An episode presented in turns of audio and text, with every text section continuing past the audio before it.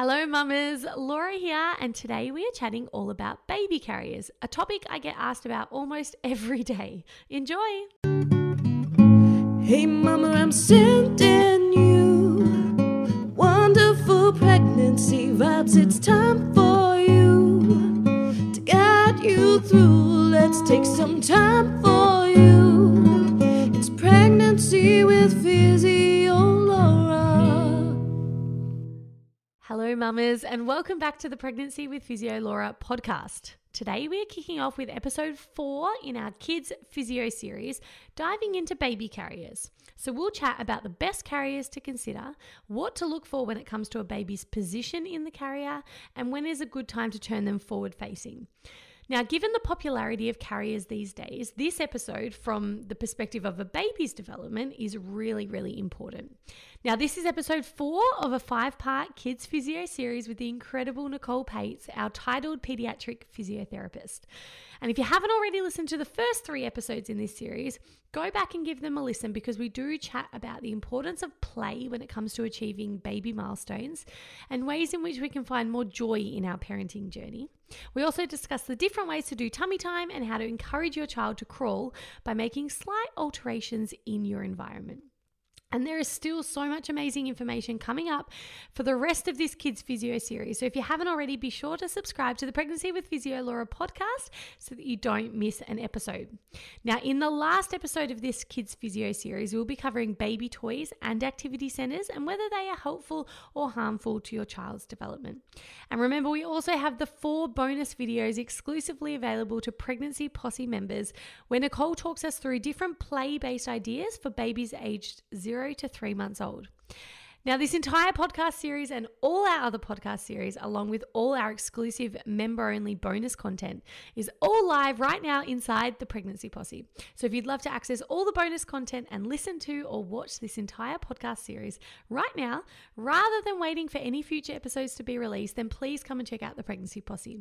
I've gone and taken my years of experience helping pregnant and postnatal women as a women's health physiotherapist and made this accessible to every wonderful woman online inside the Pregnancy Posse. So, when you join the posse, I will guide you week by week through your pregnancy with safe and gentle weekly workouts tailored to your exact week of pregnancy. I also do a weekly Q&A session where I answer all of the questions from our amazing posse members, and there is a wonderful community forum where members all support each other, along with a beautiful resources library with topics on everything under the sun to do with pregnancy. Now, I would love to help you have a healthy, active, pain free pregnancy. So just head over to thepregnancyposse.com to see what the Pregnancy Posse is all about and to trial it for seven days. Now, let's get into episode four of our five part kids physio series. Let's chat all about baby carriers and why they are so fabulous for our children and how to use them effectively and safely. Enjoy. Now, you mentioned that you loved baby carriers, and Yeah, this is true. definitely something I wanted to talk to you about because Mm. um, I feel like they're a lot more popular these days than even when I had my first child three or four Mm. years ago. Um, I. I love them as a parent. I find them extremely helpful. What's your take on them from the baby's point of view? So, uh, do you think that they're a good option for babies to be in? And if so, talk to us about the things that uh, parents should be looking out for in terms of head support, hip position. When are they going to be ready to turn around and things like that? Yep. So the first thing I always say with carriers is that none of us are the same shape and our babies aren't the same shape either. So when people are like, what carrier do you recommend? I'm like, well, I'm recommending the one that fits my body type and my baby's body type. Um, but there are so many on the market. And um, the Physio Association in Australia used to recommend one specific one, but I think I don't think they do anymore. What I suggest now um, to parents and is to go to their local baby wearing association. So there's Baby Wearers Australia and there's baby cons- baby wearing consultants who have like a variety of carriers, and Oh, you can try them on. You can try, and you know, people say, "Oh, my baby really hates it." I'm like, "Well, is it the carrier, like the carrier, or is it like what is it that they're not liking?" Um, because there's such a variety. So if you if you do want to use carrier, that's what I would recommend. That's why I never give them as like um baby shower gifts because you don't know what your baby take your baby go and have it and have um have a fitting and, and and chat to them or even just chat to them about your baby and try a few different types on because I think that's the best way to pick one that's going to work long term. Always mm. pick one that's going to grow with your baby so that can that can you know grow as they get bigger and I have really big babies so I needed ones that were quite sturdy. Um I love carriers, and there's some beautiful research coming through about carriers and attachment. And um, there was a research study in America that looked at teen mums who really didn't want to have a baby, and they did sort of a control study where they put one group with carriers and they found that the attachment and security had was a significant difference in that group because you have baby on you and you mm. learn to read those early distress cues and you learn to you know like they're starting to get irritable and different things like that and so um, I love them from that perspective of if you're if you're really wanting to if you're stuck and you're like I just I need to figure out my baby a little bit more carriers can be really helpful mm. for that um, because you are there all the time. And it's the fourth trimester. You know, like they've been inside you. That is such a natural position to be on on you as well. Um, there is, from a physio point of view, the baby's Bub's hips are still developing after birth, and um, they um, there's some beautiful research about hip development and how like the hips really deep you know, at 20 weeks antenatal, and then it becomes shallower over time because there's less movement, and the movement is what helps that. And then you know they're they're stuck up against your spine with their left leg, and so that's why hip dysplasia is more commonly left because it's not. Anyway, there's some beautiful research. Really? Yeah, um, but um, when we know that we can influence the risk or the development of hip dysplasia through swaddling, so if we swaddle their legs really tight together, and that comes across to baby carriers too. So when your bub's in a baby carrier, you want them to have an M position with their bum down and their knees coming up and then around because that's a really lovely, that frog leg position puts the hip in a really lovely position to develop and um, and and sort of have that beautiful coverage and deepen. Um, and if you're going, when people use a carrier, it's unlikely that they're going to use it for 10 or 15 minutes. It's usually prolonged. So that's why we talk about this a lot, is because if Bub's spending two hours in the carrier, having a nap in the carrier, walking around with Bub in the carrier throughout the day, that positioning is important.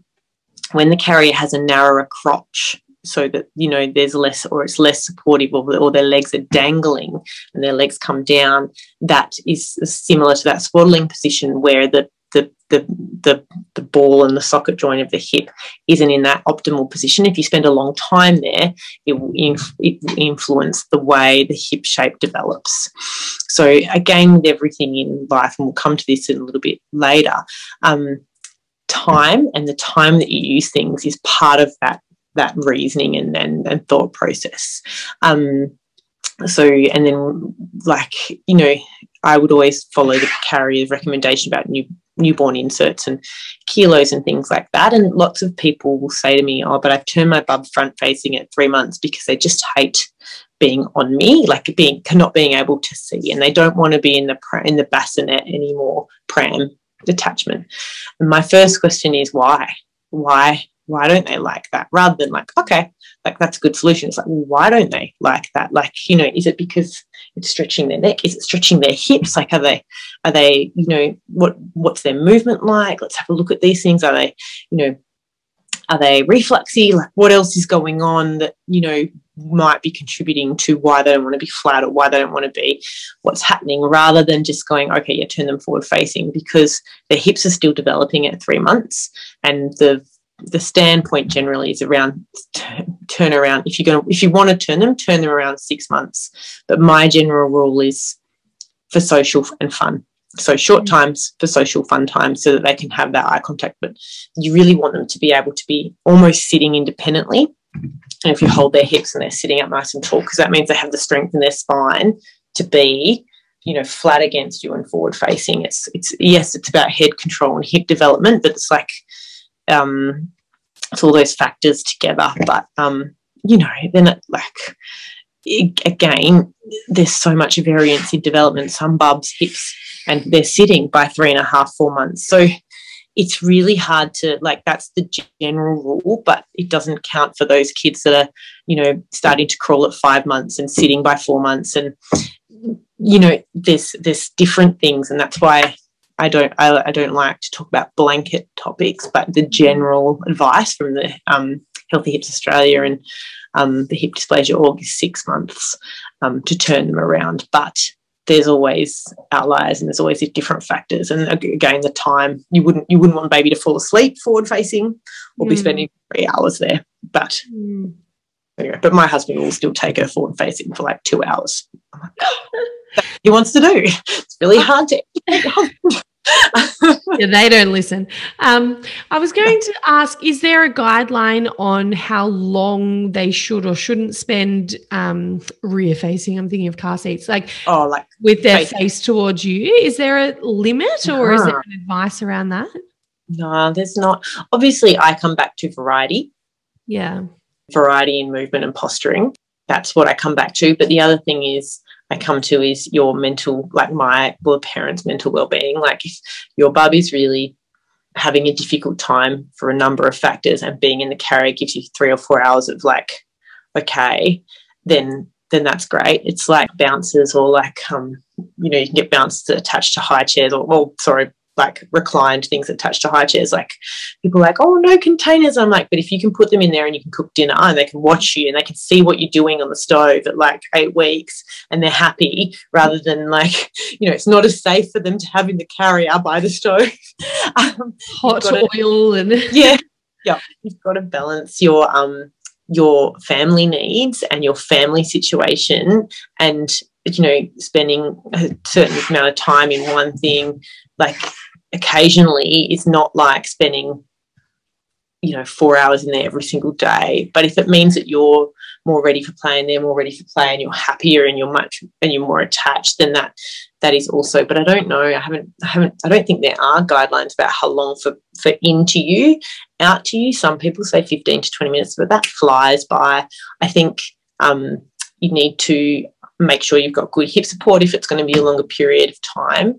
And you also need to be, because it's hard to see your baby when they're facing outwards, mm. but you need to um, be wary of tired signs and fatigue and head tilting and, you know, that posturing. Like you, you'll know your baby's best and every baby will have different endurance factors. And, but the guy, they'll give you guidelines of like 20 minutes because that's an average that some babies will be able, some babies will be 10 minutes before they're like, oh, this is really hard work. And other babies will be like, oh no it's it's easier and obviously the older they get that changes as well so yeah definitely. Um, and look, my- from a women's health physio point of view i, li- I like mm, what you said. Not great feedback yeah you've you've got to see what works for you and for bubs and find a really healthy middle balance because for a lot of women it can make a prolapse feel worse yeah. it can make low back pain feel worse and nothing is ever worth anyone suffering for. So even if you know you're getting this beautiful attachment time or baby's more mm. settled mm. Got to be that balance between it shouldn't be at the detriment of no either so there's and definitely that, yeah. that comes to um like if you're thinking about all these things it actually comes back to motor development will like one of the like that security with you and as a parent and them knowing that you that's like that's even more of a, a, factor as well. So it's it's it's not a recipe. It's not like do this, this, and it'll be great. It's like what works for you and your family. And sometimes that's really hard to figure out on your own, especially if you're a new parent, like yeah. and it's your first time. Like and I think there's a lot of onus put back on you to figure it out on your own. And and, and it shouldn't be that way. And if you just if you're not sure, well, like mm. find someone to talk to about it because you're not meant to know everything. No. Yeah, and that's why I encourage everyone to have a second child if you can, because you're so much better once you've had one.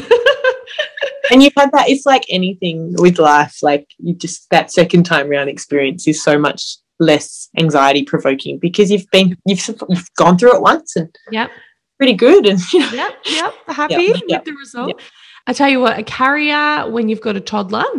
Oh yes. Is life saving. Having two free hands so that you can still help your older child, I found to be incredible. So Uh, if you didn't get it for your first baby and you're not sure for the second, I highly recommend them. And I do agree with you. There's so many baby wearing associations Mm, um, which have carriers like weird and wonderful things I've never even seen before.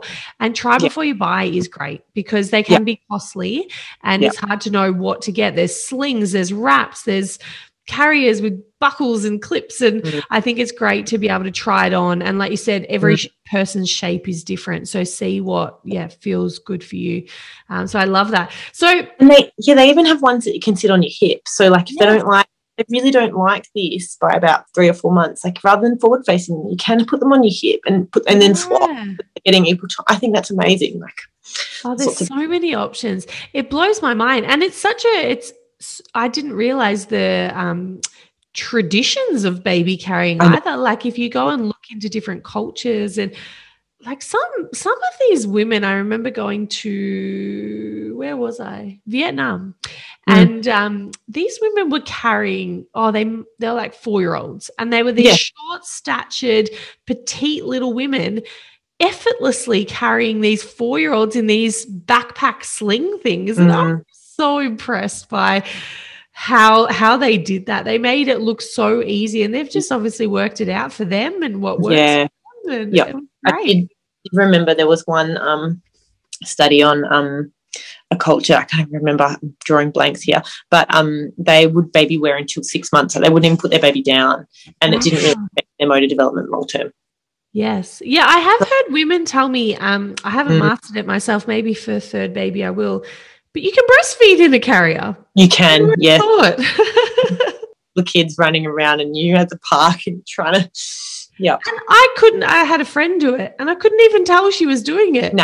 And I was like, "Oh, do you reckon they they're hungry?" She's like, "Oh no, I just fed them." And I said, "When? They haven't come out of the carrier." and you start to really notice those early hunger cues too. So they don't even they're not even got to the crying. Yeah, Yeah. so there's Oh, some amazing benefits of it. yeah, But uh, some people just don't. They're not into it, and that's fine as well. Like exactly. everything's benefits. You've Got to pick the right thing to mix with your family and your values. One hundred percent. baby carrier for all of my children so far, and they work so brilliantly for me and my kids. Now, I generally use a wrap for the newborn days as I find it cozier, a bit more supportive, and easier to get on and off. And then once they get that little bit older and a little bit heavier, I use a more structured baby carrier with all the, you know, clips and buckles and things like that. And I find it a great way to stay close and attached to my baby, to up those oxytocin vibes, but also to give me some freedom to have my hands free and be able to do other tasks throughout the day. And there are so many amazing things that you can get done whilst baby wearing. It's actually unbelievable. now, if you'd like to learn more from Nicole, you can find her on Instagram at Nicole underscore kids physio. And as always, I would love to hear from you over on my socials at Physio Laura and let me know what your favorite learning was from this episode and if you have or are considering baby wearing. Now, in the last episode of this Kids Physio series, we will be chatting with Nicole about baby toys and activity centres, whether we need them or not, and whether they are helpful or harmful to our child's development. If you haven't already, just subscribe to the Pregnancy with Physio Laura podcast so that you don't miss our upcoming episodes in this amazing series. And if you love today's episode and you want to watch all the episodes in this Kids Physio series all at once, you can find this entire series along with all our other podcast series that we've ever done right now inside the Pregnancy Posse. And for most series of the podcast, remember we do record bonus content for Pregnancy Posse members. And in the bonus member only episode for this Kids Physio series, Nicole shares with us four bonus videos demonstrating play based activities and ideas for babies aged zero to three months old. Now, inside the Pregnancy Posse, you'll also find weekly guided pregnancy workouts, an extensive resources library on birth preparation, pelvic floor exercises, and managing pelvic pain, plus a wonderful community forum and weekly Q&A sessions with me. Now, I would love to help you have a wonderful pregnancy, birth, and postnatal experience. So just visit thepregnancyposse.com to see what the Pregnancy Posse is all about and to trial it for seven days. I will catch you soon for episode five in this five part kids physio series where we'll be chatting all about baby toys and activity centers and whether they are something we should be spending our money on. Until then, mamas, sending you wonderful pregnancy vibes and enjoy the incredible journey that is pregnancy.